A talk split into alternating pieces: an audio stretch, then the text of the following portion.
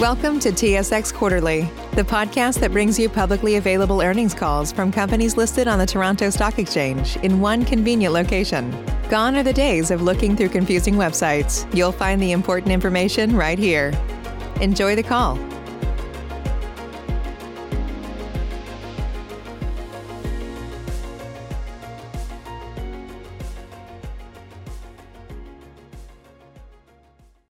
Thank you for standing by.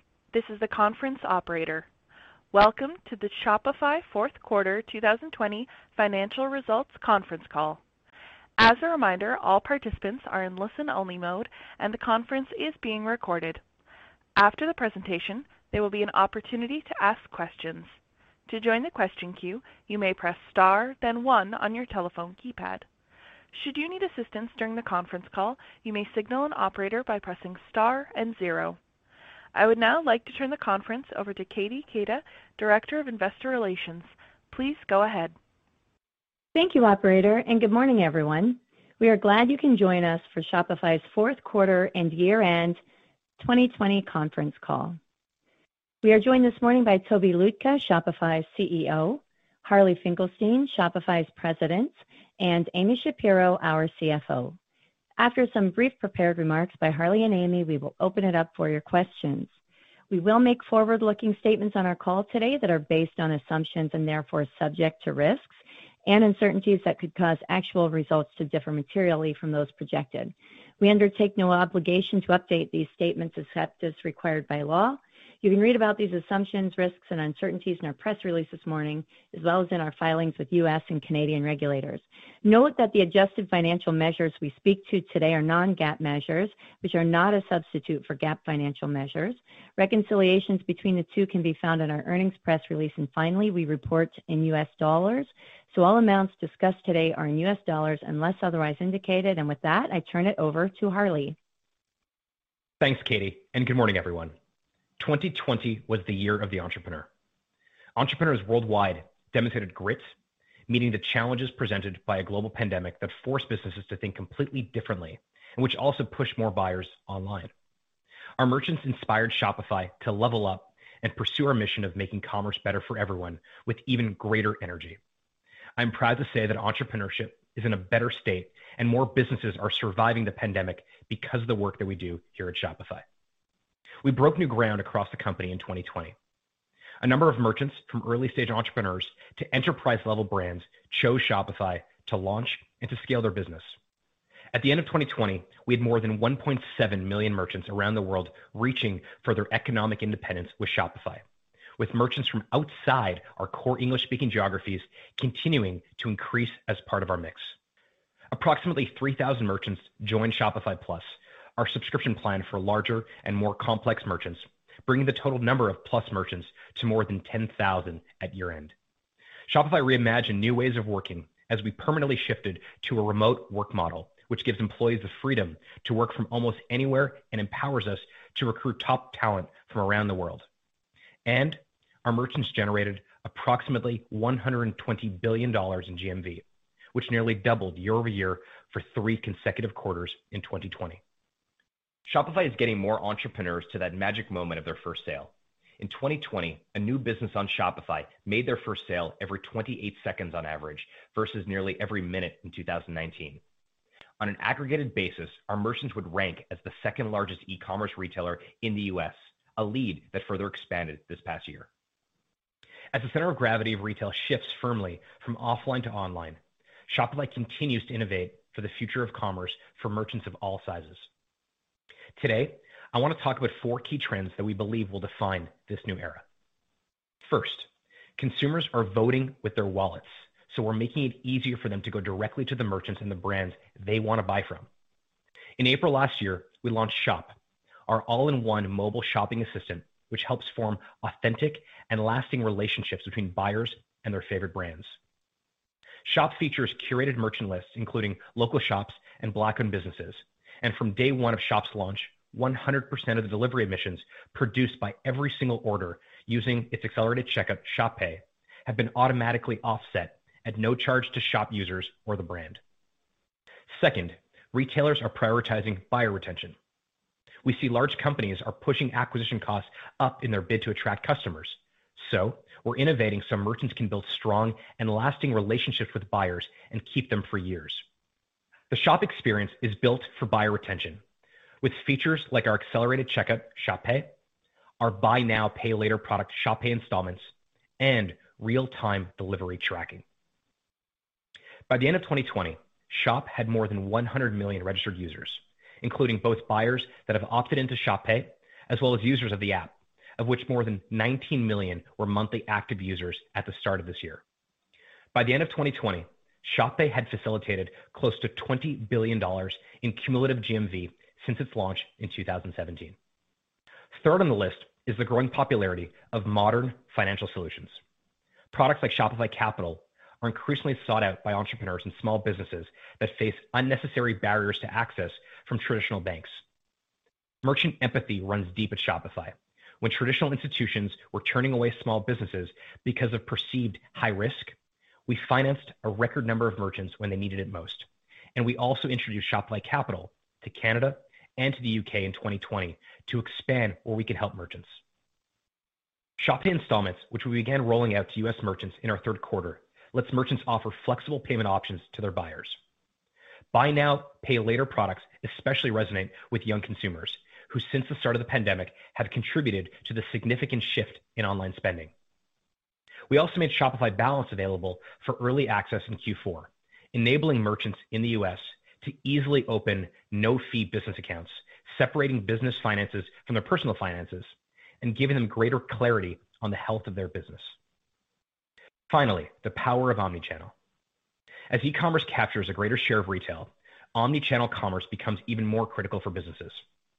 We continue to strengthen our multi-channel value proposition in 2020, adding more ways to help merchants get discovered by new buyers, including Facebook Shops, Walmart, Pinterest, and TikTok.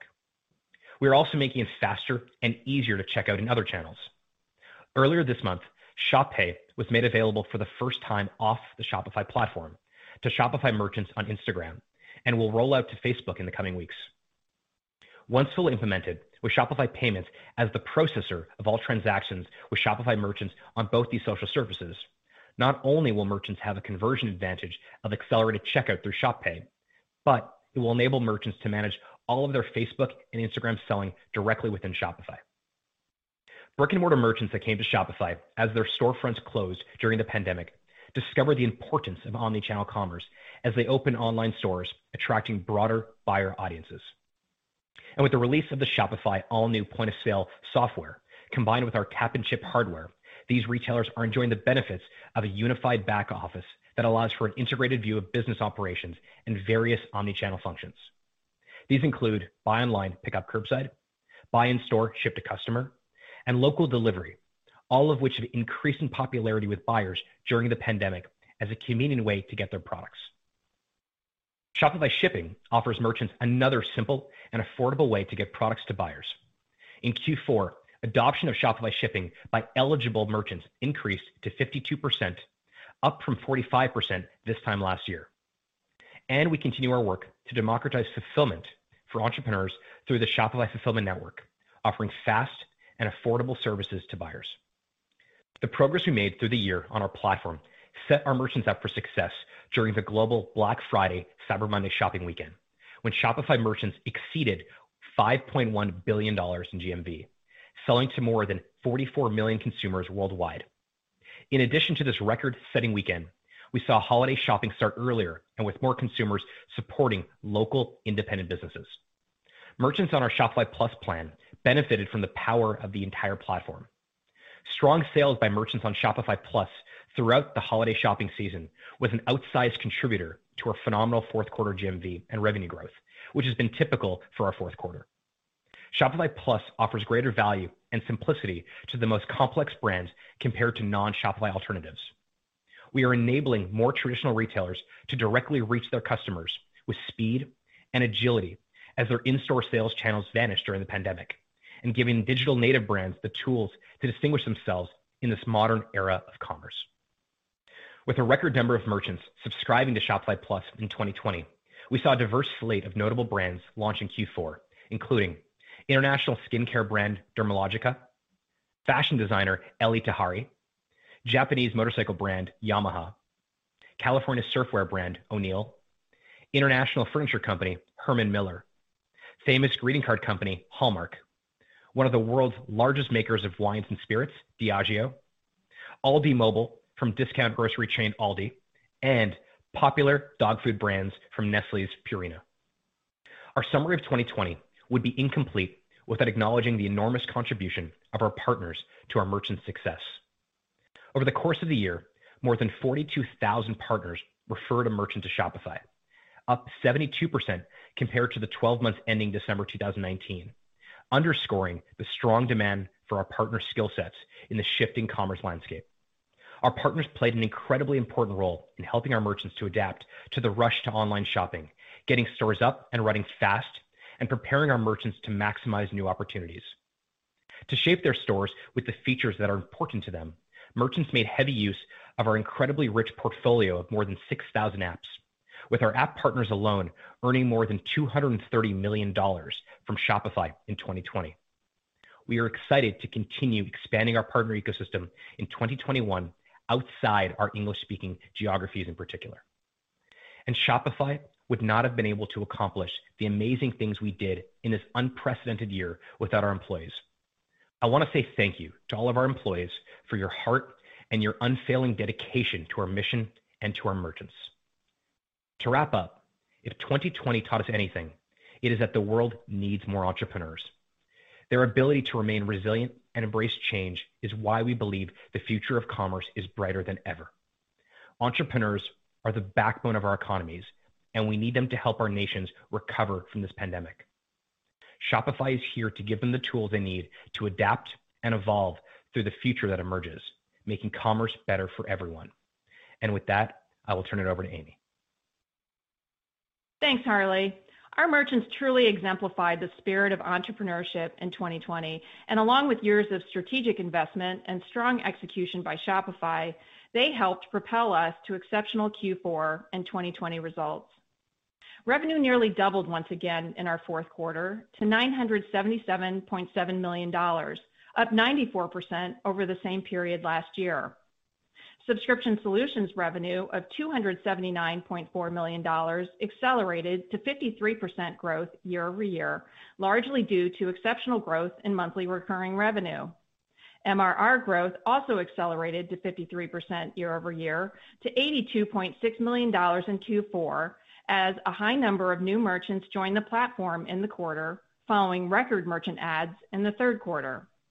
Q4 MRR also benefited from incremental new revenue from our Retail POS Pro subscription offering as subscription pricing came into effect in November 2020. Shopify Plus contributed $21 million to MRR, or 25%, compared with 27% of MRR in Q4 of 2019. While Shopify Plus MRR grew significantly, non-Plus MRR grew faster, benefiting from a significantly higher number of merchants on standard plans joining the platform in 2020, as well as from our Retail POS Pro subscription beginning November 1st. Merchant Solutions revenue grew 117% to $698.3 million in Q4 compared to the same period in 2019. This outstanding growth was driven primarily by merchant strong sales, with GMV nearly doubling year-over-year to $41.1 billion in the fourth quarter alone. Strong Q4 GMV was the result of a greater share of retail spend going to online purchases, an extended Black Friday, Cyber Monday shopping season, and higher GMV per merchant. This strong growth in merchant sales, combined with merchants' increased adoption of Shopify Payments, Capital, and Shipping, drove revenue from these products higher. $19.1 billion of GMV was processed on Shopify Payments in Q4, an increase of 116% versus the comparable quarter last year. Payments penetration of GMV was 46% versus 43% in Q4 2019, and more than one percentage point over Q3 this year. The majority of new merchants coming onto Shopify opted to use Shopify Payments, and Shopify Plus and international merchants expanded their share of GPV year-over-year. Demand for Shopify Capital remained strong in Q4, with merchants receiving $226.9 million in funding across the U.S., the U.K., and Canada, up 96% versus the same period last year, and the highest year-over-year increase in funding in 10 quarters. Our data algorithms and prudent risk management help keep loss ratios in line with historical periods. We are proud to stand with our merchants and provide them with convenient access to funding to help get them through the most difficult of times because we know that ultimately, when our merchants succeed, Shopify succeeds. Adjusted gross profit dollar growth accelerated to 89% over last year's fourth quarter to $510.6 million, reflecting strong revenue growth despite the significantly greater mix of lower margin merchant solutions revenue versus last year and the ramp-up of investment in Shopify Fulfillment Network.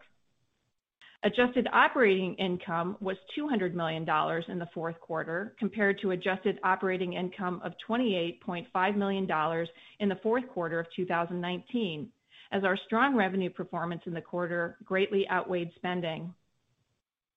Adjusted net income for the quarter was $198.8 million, or $1.58 per diluted share, compared with adjusted net income of $50 million, or $0.43 per diluted share in last year's fourth quarter.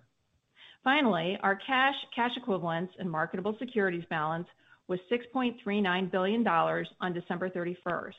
With a strong balance sheet, we are well-positioned to fund our growth initiatives and help merchants capitalize on the trends that Harley spoke to earlier. Shopify enters 2021 stronger and more mission-focused.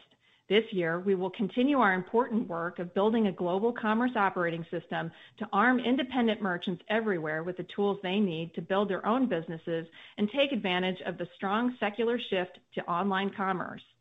This translates to executing on a portfolio of growth initiatives that puts Shopify into the hands of more entrepreneurs, unlocks the value of the platform for our merchants, and increasingly delivers scale benefits. Three key areas of incremental investment in 2021 are Shopify Fulfillment Network, the Shop app, and international expansion. Starting with Shopify Fulfillment Network, we capped off a year of significant progress with a successful fourth quarter, advancing the development of our fulfillment service. In Q4, we continued to harden our systems, executed multiple flash sales, and smoothly processed record volume through the peak holiday season. We also shipped our first self-service onboarding system, making it easier for merchants to access our network. We announced Shopify Fulfillment Network 18 months ago to reduce the complexity of fulfillment for our merchants, and our network is taking shape. In 2020, we opened an R&D warehouse in Ottawa to test fulfillment technology, built out a network of warehouse and transportation partners, enhanced our merchant-facing app to provide updates on inventory and orders, and assembled a team of fulfillment success managers to simplify the merchant experience. We also learned a few things along the way that are informing the development of our product. Most important of all, how to optimize to provide fast, accurate, and affordable fulfillment with great customer service.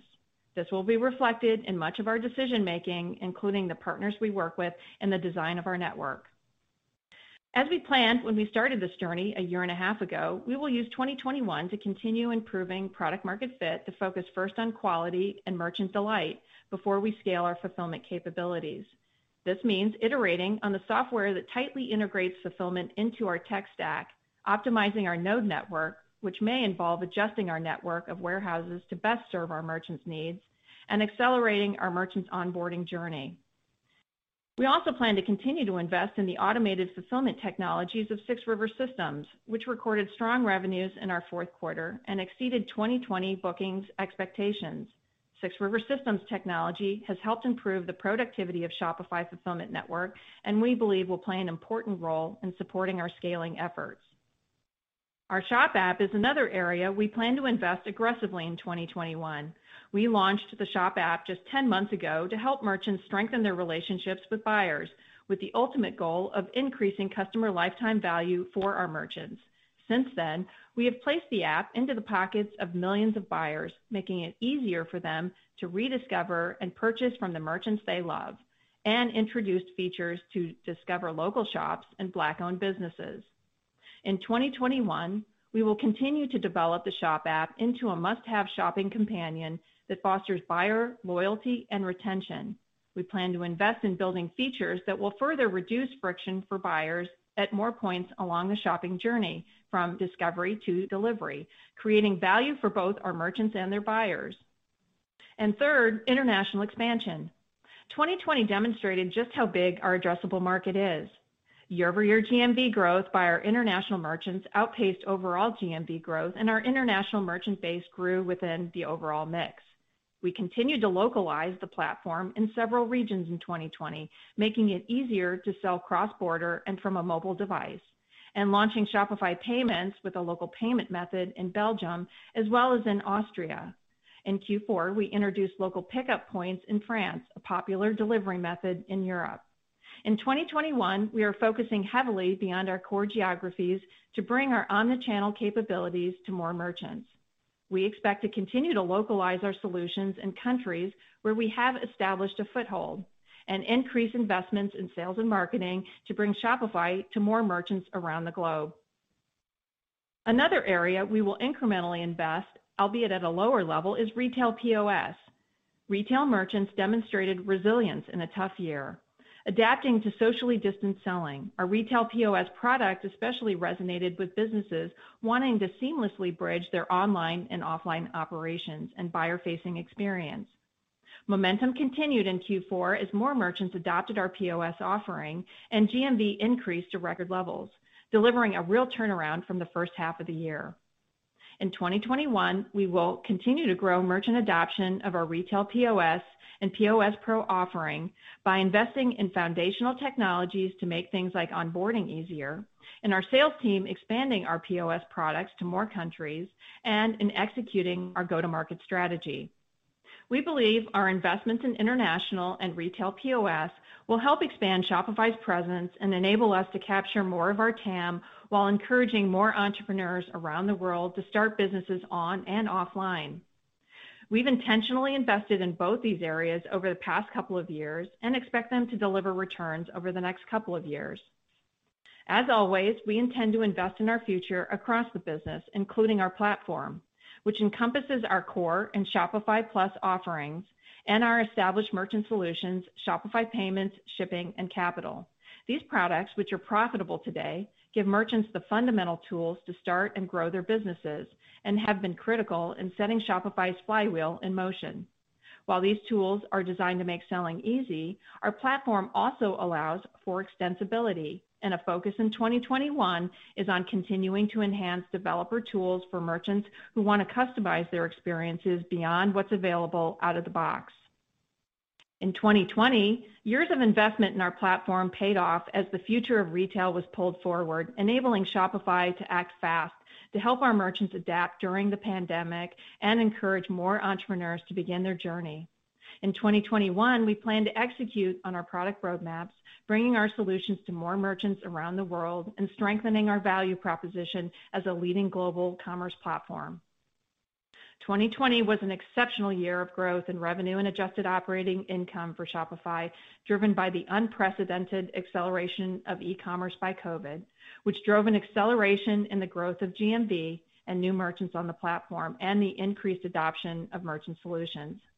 We believe that changed behaviors adopted by merchants and consumers in 2020 have expanded the prospects for entrepreneurship and digital commerce significantly. Our outlook coming into 2021 assumes that as countries roll out vaccines in 2021 and populations are able to move about more freely, the overall economic environment will likely improve, some consumer spending will likely rotate back to offline retail and services, and the ongoing shift to e-commerce, which accelerated in 2020, will likely resume a more normalized pace of growth. For the full year 2021, we expect subscription solutions revenue growth to be driven by more merchants around the world joining the platform in a number lower than the record in 2020, but higher than any year prior to 2020. The growth rates of subscription solutions and merchant solutions revenues are likely to be more similar than in the recent past, as we do not expect the surge in GMV that drove merchant solutions in 2020 to repeat.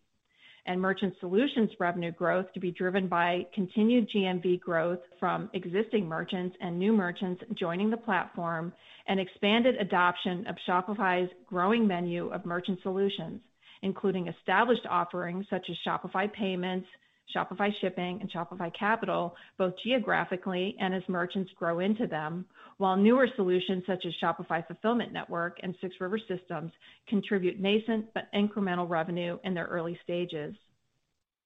As a result, we expect that we will continue to grow revenue rapidly in 2021, albeit at a lower rate than in 2020.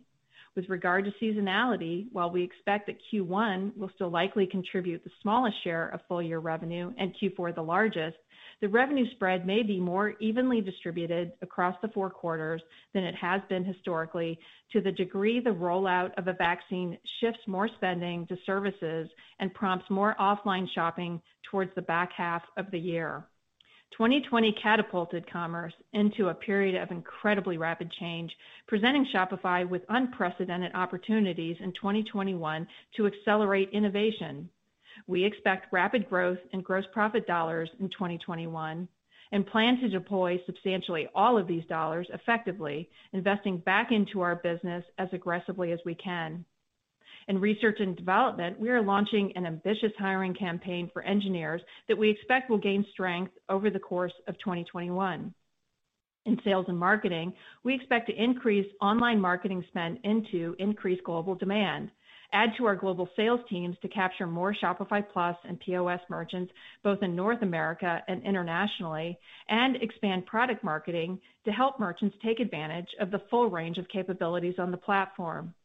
For 2021, we anticipate stock-based compensation expenses and related payroll taxes of $465 million and amortization of acquired intangibles of $21 million. As many of you who have followed us for years know, we have always prioritized long-term value over short-term financial opportunities. Because we don't manage our business to achieve short-term discrete financial results, we are replacing quarterly and annual numeric ranges with information on directional indicators, the primary levers driving our financials, and the assumptions that guide our planning. Spending more time discussing the inputs instead of trying to predict a specific financial output should build a greater understanding of the many moving parts at Shopify, the areas that are profitable today, those where we are incrementally investing, and trends that shape our revenue and cost structure over time. We ultimately hold ourselves accountable for returns on our investments by whether or not they move the needle for our merchants, because it is their success that ultimately drives our own. In closing, Shopify has a massive opportunity to shape the future of commerce, and we are excited about 2021. We believe we are investing in the right initiatives to urgently build out the commerce infrastructure that will give our merchants and Shopify the edge to win, positioning us and our merchants for success this year and into the future. I'll now hand the call back to Katie. Thanks, Amy. Before handing it over to Ariel for Q&A, let me remind you to limit yourselves to just one question. That includes related question. It's still another question, so just keep yourself to one. That way, we should have enough time to get to everyone who has a question on today's call. Ariel, can you now open up the line? Certainly. We will now begin the question and answer session. To join the question queue, you may press star then one on your telephone keypad. You will hear a tone acknowledging your request. If you are using a speakerphone, please pick up your handset before pressing any keys. To withdraw your question, please press star then two. Our first question comes from Brad Zelnick of Credit Suisse. Please go ahead.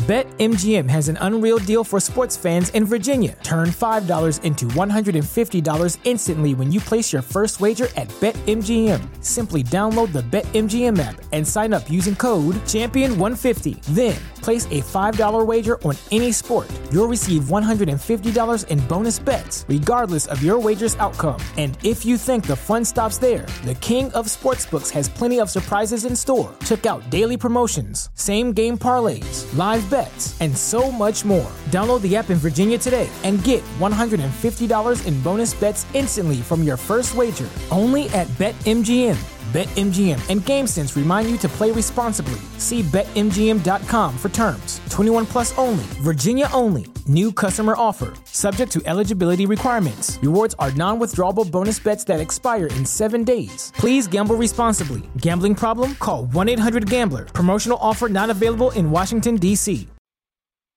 Great, thanks, and congratulations on the strong Q4. My question is in respect to your focus on helping solve merchant pain points and how you're thinking about the investments required to help merchants with discovery heading into 21. And related to that, how should we think about the impacts of the iOS app tracking transparency changes on a merchant's ability to directly reach targeted customers?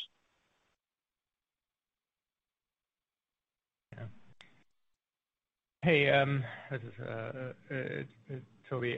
I mean, no concrete, like, things to announce right now. We obviously, um, um, I mean, Shop is clearly the um, most relevant surface for discovery. Um, there's some minor potential of discovery right now with um, uh, it pointing you to local businesses and Black-owned businesses. So that's, you know, expect that to continue. Uh, uh, but again, like, the purpose of a app is not a, Uh, is to increase the LTV of uh, our customers, not um, necessarily optimized for transactions in which way. Like, and a lot of differences that you will see in Shop will flow from um, this particular optimization target. That's not the norm in retail. And then the related questions, like, it's too early to tell on the um, uh, tracking changes. It'll remix a lot of things in the Um, advertising space.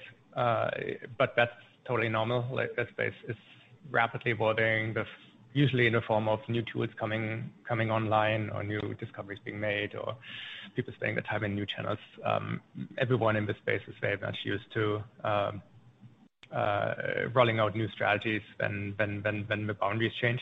So, it's usually uh, the entrepreneurs who are the most adaptable. I think they've proven this during COVID, and um, uh, people will make the most of the new situation. Hey, um, I'll just repeat. Sure thing, Brad. I'll just repeat the instructions to limit yourself to just one question. Um, Ariel, next question, please. Our next question comes from Thomas Forte of D.A. Davidson. Please go ahead. Great. Thanks for taking my question. So one of the many things I appreciate about Shopify is your culture, the notion that you're empowering the rebels to overthrow the empire. As you scale the business, for example, adding 2,021 engineers from across the globe in 2021, what gives you confidence you can continue to add talent while maintaining your culture? Yeah, I mean, uh, Tobi again.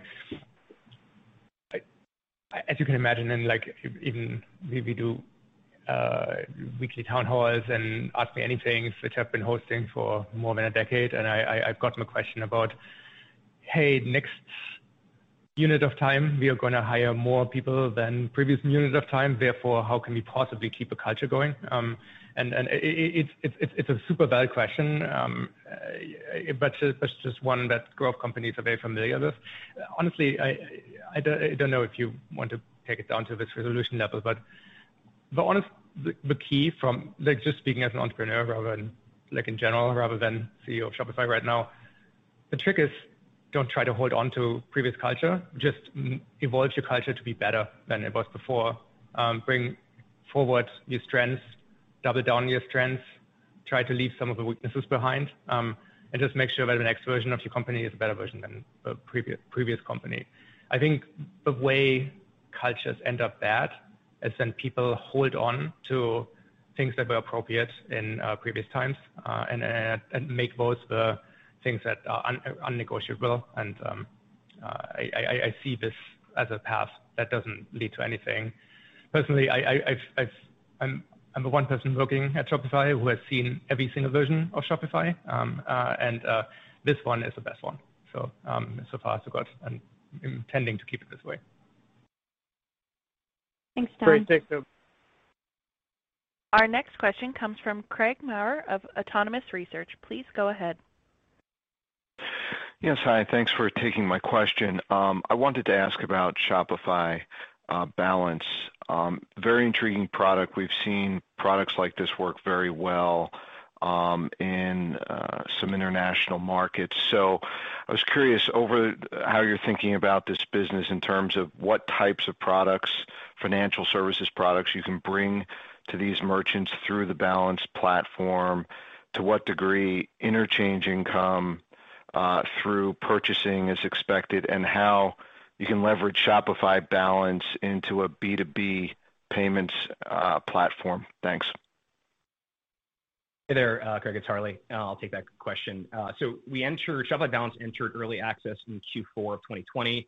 It's gonna roll out to all U.S. merchants this year who are eligible, meaning they're using Shopify Payments. And uh so we wanna obviously evolve that. Um, we expect Balance-wide value over time, not only as a retention tool, but also as an efficiency tool. One, it's gonna make revenue available to merchants faster, reduce delays that are sort of inherent to fund transfer processes between accounts. It also will help streamline merchants' cash flow and operations, which is something that a lot of merchants, uh, you know, find challenging. But what I think you're seeing is that more and more Shopify, we wanna be at the heart of merchants' businesses that they use, the merchants' business and and the things that they use every single day.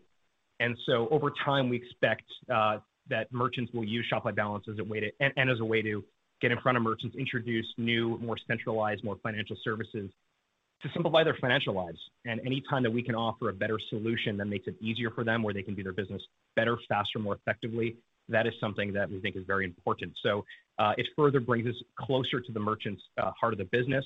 And uh, balance, of course, as you sort of alluded to, provides opportunities for us to go beyond just things like cash, um, cash management. So it's it's the start of something that I think will continue over the years to evolve and help merchants at greater capacity. Our next question comes from Ken Wong of Guggenheim Securities. Please go ahead. Great. Thanks for taking my question.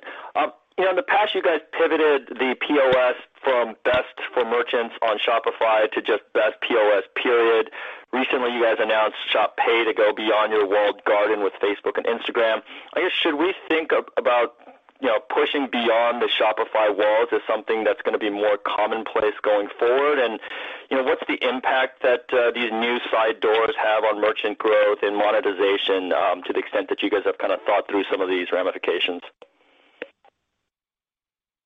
Yeah. I mean, wherever possible, uh, we look to future-proof our product as much as possible for merchants. What that means is that if we know that uh, extending Shop Pay to services like Facebook and Instagram is gonna help them not only find new customers on those incredibly huge services, but also transact better, where there's fewer cart abandonments, where the transaction happens faster, more effectively, we're going to do that. So uh, I don't think there's any hard and fast rule around we keep these things internally or we extend them. We simply want to make sure that Shopify is not only the best product that merchants use right now, but over the course of the next couple of decades, they never have to think about leaving Shopify. And the only way to do that is to actually future-proof the product. So there is, again, no no schematic of of where, when to pull something out. It really does depend on can we add more value for merchants, and if we can, we're absolutely gonna do that. Our Thanks, Ken. Our next question comes from David Hynes of Canaccord. Please go ahead. Hey, thanks, guys, and congrats on the results. Uh, I wanna ask a go-to-market question. Um, Now that you've had some time to digest, can you speak to the pros and cons of the 14-day versus the 90-day free trial that you ran, you know, early in the pandemic? I think you said that the 90-day trials led to higher quality conversion. I'm curious, you know, what consideration you gave to that or maybe something in between in terms of being the go-forward model. Yeah. I'll take that one. Uh, uh, We were really pleased with the results of the 90-day free trial. Uh, the cohorts coming off of that 90-day free trial, uh, even in the face of dramatic um, increase in merchants coming to the platform, uh, those cohorts have performed on par or better than pre-COVID cohorts. Uh so we're really pleased with the results of the 90-day free trial. But as we found towards the end the offer period of the 90-day free trial, uh, the merchants coming to the platform looked more similar uh, to pre-COVID uh, in terms of composition. And we generally think 14 days is enough time for a merchant to trial on the platform. So we're generally back in the 14-day free trial mode right now and selectively deploying 90-day free trials, Uh, working with some uh, governments, uh, Canada as an example, to get more merchants online. So we will selectively deploy it going forward, but we think generally the 14-day free trial is working well. And and maybe just one more comment on that. The 14-day free trial is what drove the significant merchant growth in Q4. We're still seeing really, really strong merchant growth on the 14-day free trial. Great. Thanks, David. Our next question comes from Mark Zgutowicz of Rosenblatt Securities. Please go ahead.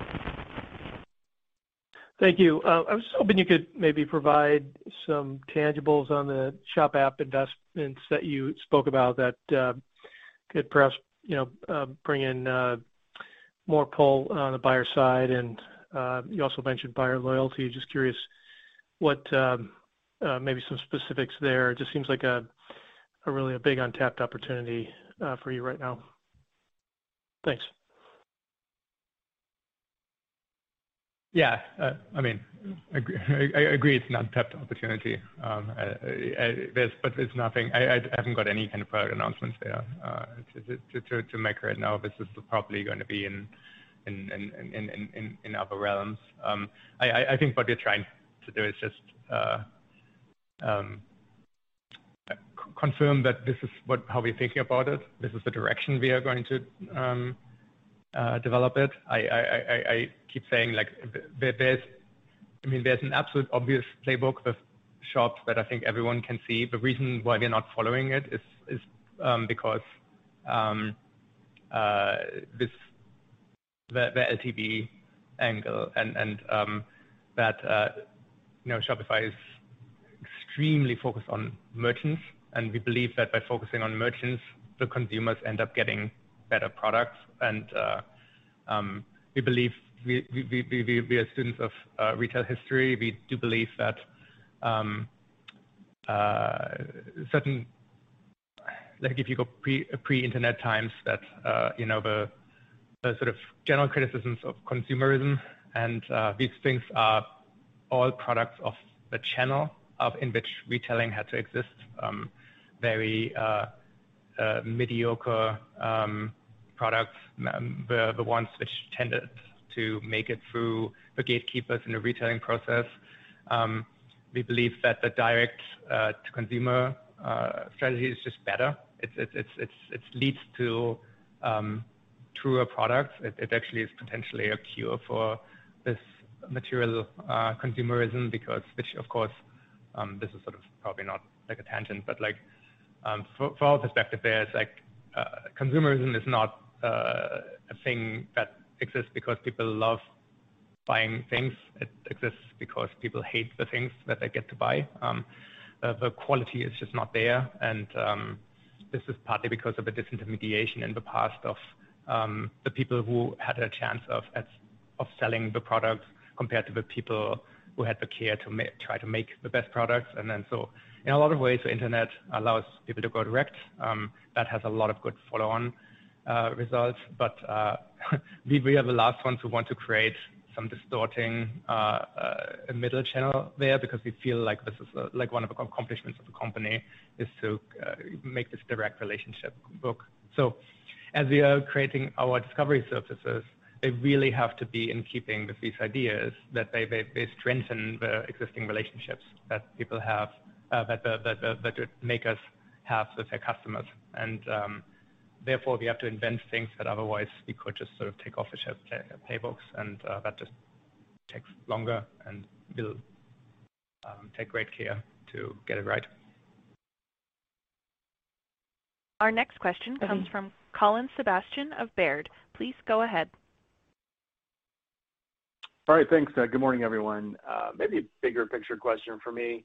Uh, you guys have talked about bending the curve in entrepreneurship, and I wonder, based on what you're seeing on the platform, if you think this inflection point in new business creation is a sustainable trend beyond the pandemic as the barriers have been lowered, or do you think it's more of a function the pandemic and people needing to find new or additional sources of income? If you have any perspective on that. Thank you. I mean, I think the data supports the fact that there are more business creations happening now, uh, certainly in North America, but around the world. You saw Q3 in the United States, you had more business registrations than than any other time since 2004. and Certainly we're seeing that on Shopify, more people are starting businesses.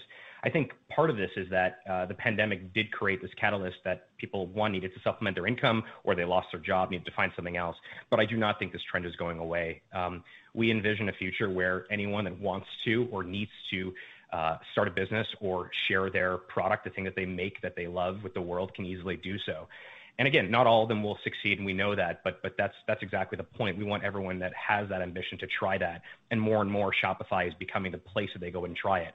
And then the ones that do succeed, and again, the success of those are monumental right now. You're seeing this massive scale of some of these DTC brands that five years ago didn't exist, and today they're they're literally the the incumbents in their industries. They're leaders in their in their in their verticals.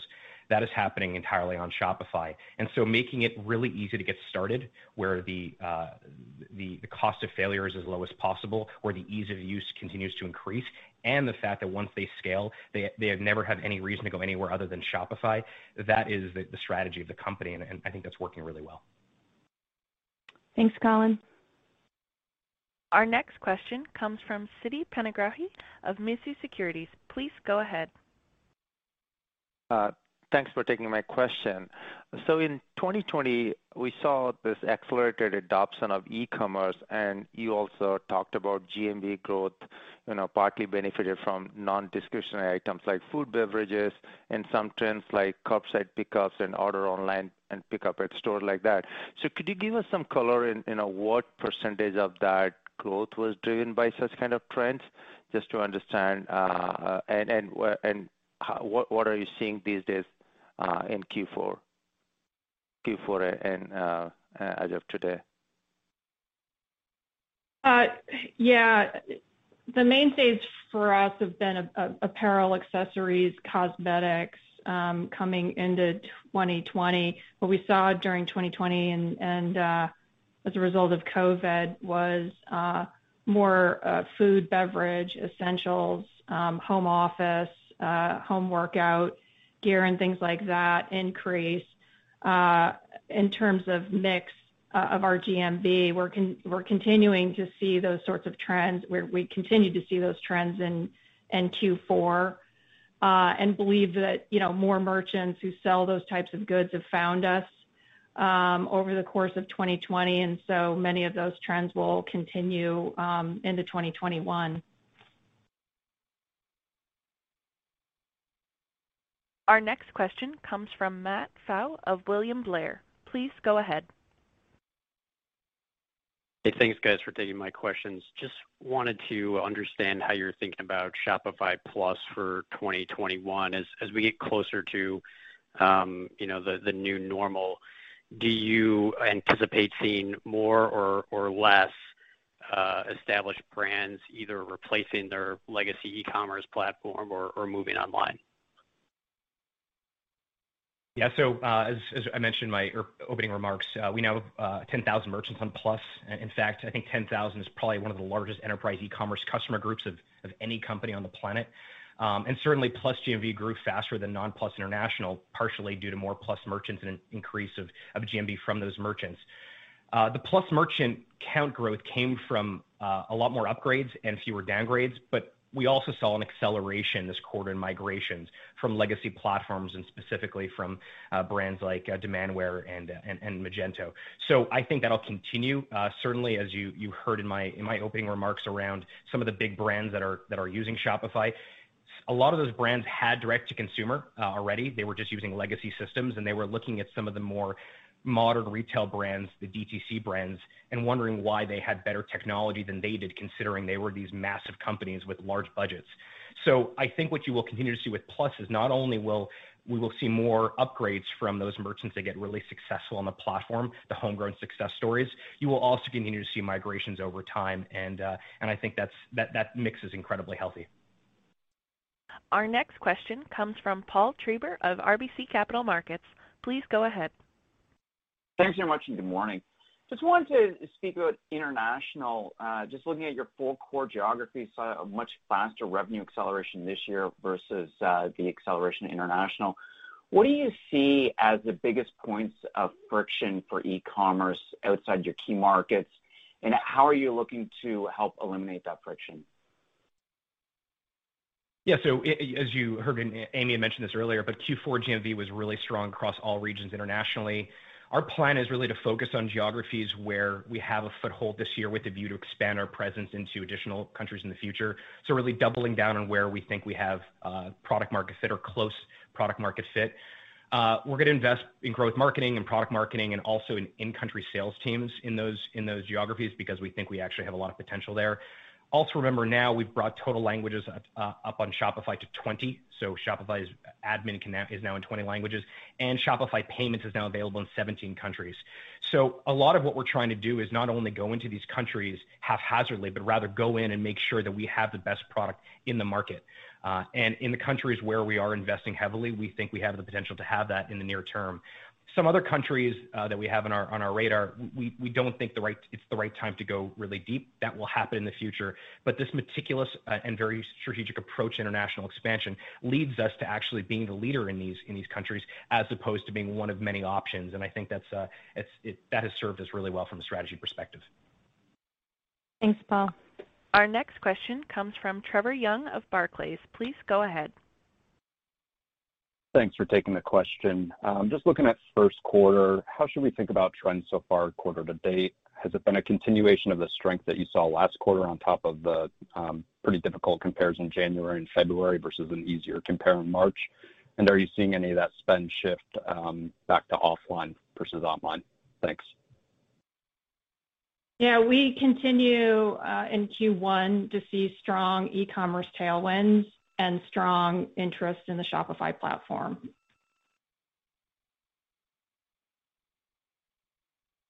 Our next question comes from Drew Foster of Citigroup. Please go ahead. Hey, guys. Thanks for taking the question. Wanted to also just follow up on international, specifically in Asia.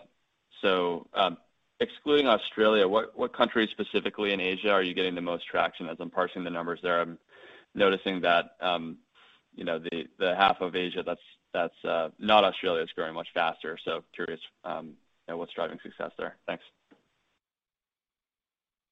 Yeah. I think again, we don't necessarily want to uh, single out any particular country, but there are places where you've seen us do quite well. We've been in Singapore and Japan for quite some time. We obviously uh, have mentioned on previous calls what we're thinking about um, cross-border strategy in a place like China. Generally, our international strategy, whether it's in Asia or it's in Europe or anywhere else, is the same. We wanna be the best product in market in those in those geographies. And so we're not just going to simply go into those those markets just for the sake of it.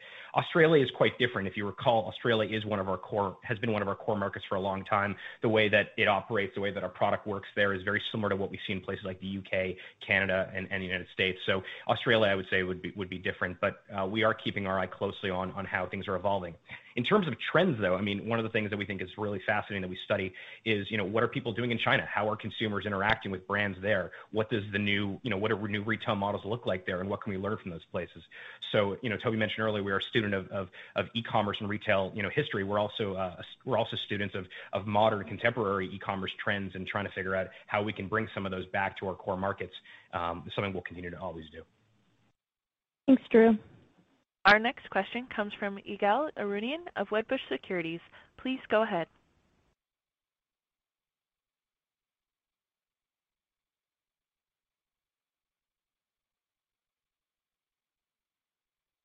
Ygal Arounian of Wedbush Securities, your line is live. Oh. Hey, sorry, I was on mute. Um, uh, thanks for the question. Uh, so we got uh, some comments on SFN, Amy, just around some of the trends you're seeing, and I want to dig in a little bit more. Um, you know, we're I guess you guys have highlighted uh, the second half is when we come out of uh, the product market fit phase and um, into a full launch. Are uh, things still on track there? Um, are they being pulled forward, pushed back? You know, anything as we kinda get closer to that, as we think about how that can translate and, you know, where omni-channel, I think, is kind of the biggest word that's come out of Uh, the pandemic as we go back to normal life as omni-channel commerce. Um, how can as a SFN uh, uh, with POS accelerate your opportunity there and kind of bring all those things together? Thanks. Ygal, which one did you want her to answer? The SFN one, the Shopify Fulfillment Network, or the omni-channel trends one? Let's talk about the SFN ones, I guess. Okay. On SFN, um, yeah, we achieved some really significant milestones in Q4 um, as I talked about earlier, record volume. Um, in 2021, uh, we remain in the product market fit phase, uh, as we said, uh, when we launched 18 months ago. We are very focused this year, Uh, uh, continuing to build the software and the infrastructure for the network, focusing on uh, optimizing things like inventory and order management and the network optimization. Um, we're continuing to iterate, learn, um, and build. Uh so there's really no changes to what we've previously stated at this time. As we continue to learn, if our plans change materially, we'll be sure to communicate that. Our next question comes from Josh Beck of KeyBanc Capital Markets. Please go ahead.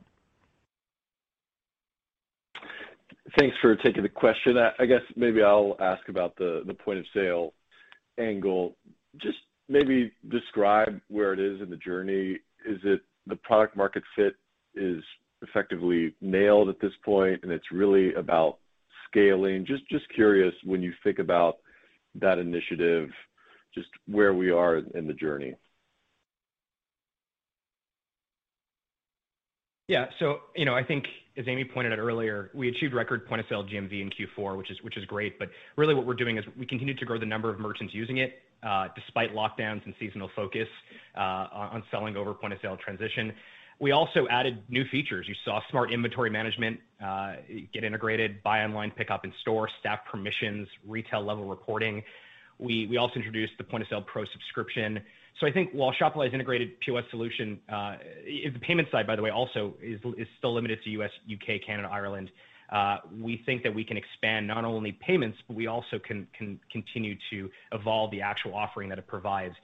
The all-new point of sale, though, to be clear, is faster, it is more intuitive, it is more scalable, and it's it's designed to meet the needs of our most complex brick-and-mortar retailers. And we introduced, uh, when we introduced the POS Pro, which is the the new subscription, we we really looked at what was missing from it. I wouldn't necessarily say that we're not a product market fit yet. Certainly, the merchants that do use it find it to be incredibly compelling. But obviously, we are incredibly ambitious at Shopify. We wanna make sure it's the best product on the market, and so that will continue to happen. But again, just if you look at where it was a year ago to where it is now, if you look at the record POS uh, GMV that went through it in Q4, if you look at the number of merchants uh, that have been using it, point of sale uh, has a very bright future at Shopify. Our next question comes from Brent Bracelin of Piper Sandler. Please go ahead. Uh, thanks for taking the question here. I wanted to drill down, uh, probably for you, Harley, on Shopify Pay as a follow-up. Uh, obviously, uh, as a consumer, love Shopify Pay. It's been a fantastic and frictionless payment experience for me personally. But you now have Instagram and Facebook that are starting to embrace Shopify Pay.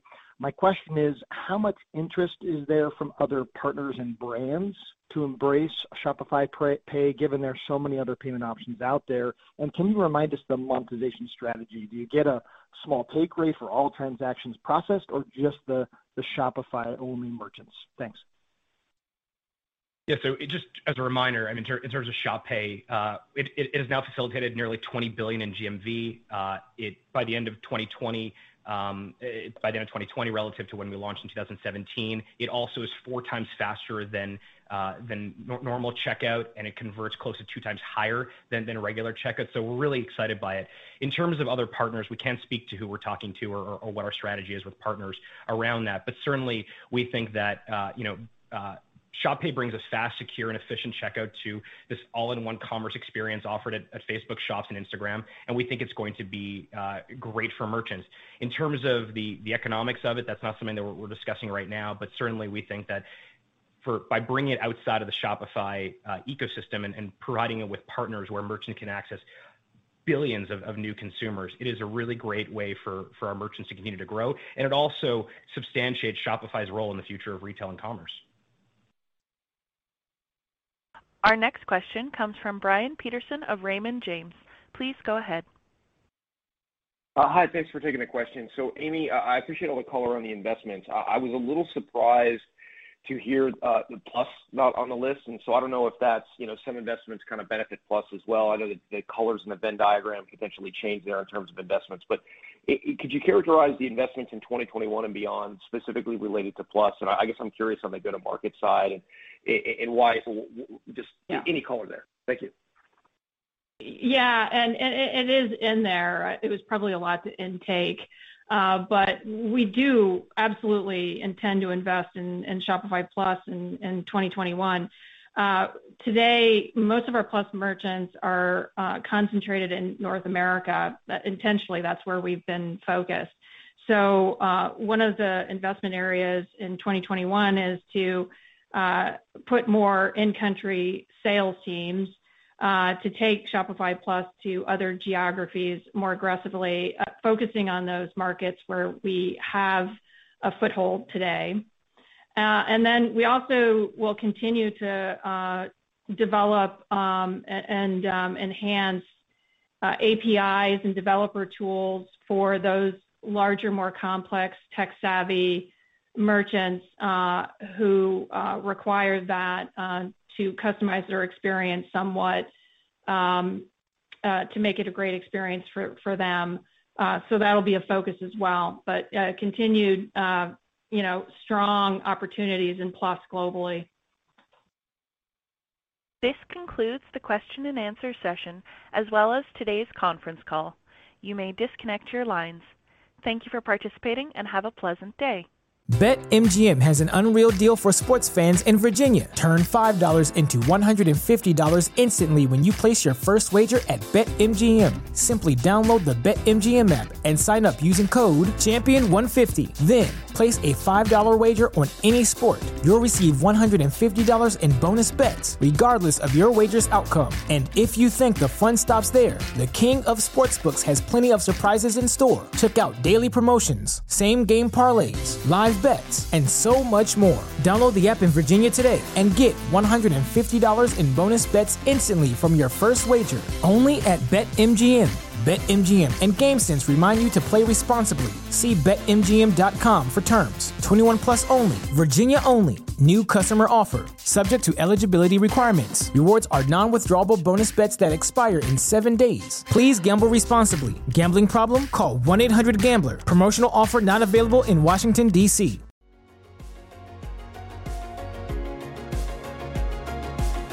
Thank you for listening to TSX Quarterly. If you enjoyed the cast, remember to leave a good rating. And remember, for any additional inquiries, please consult the company's investor relations section on their website. See you next time.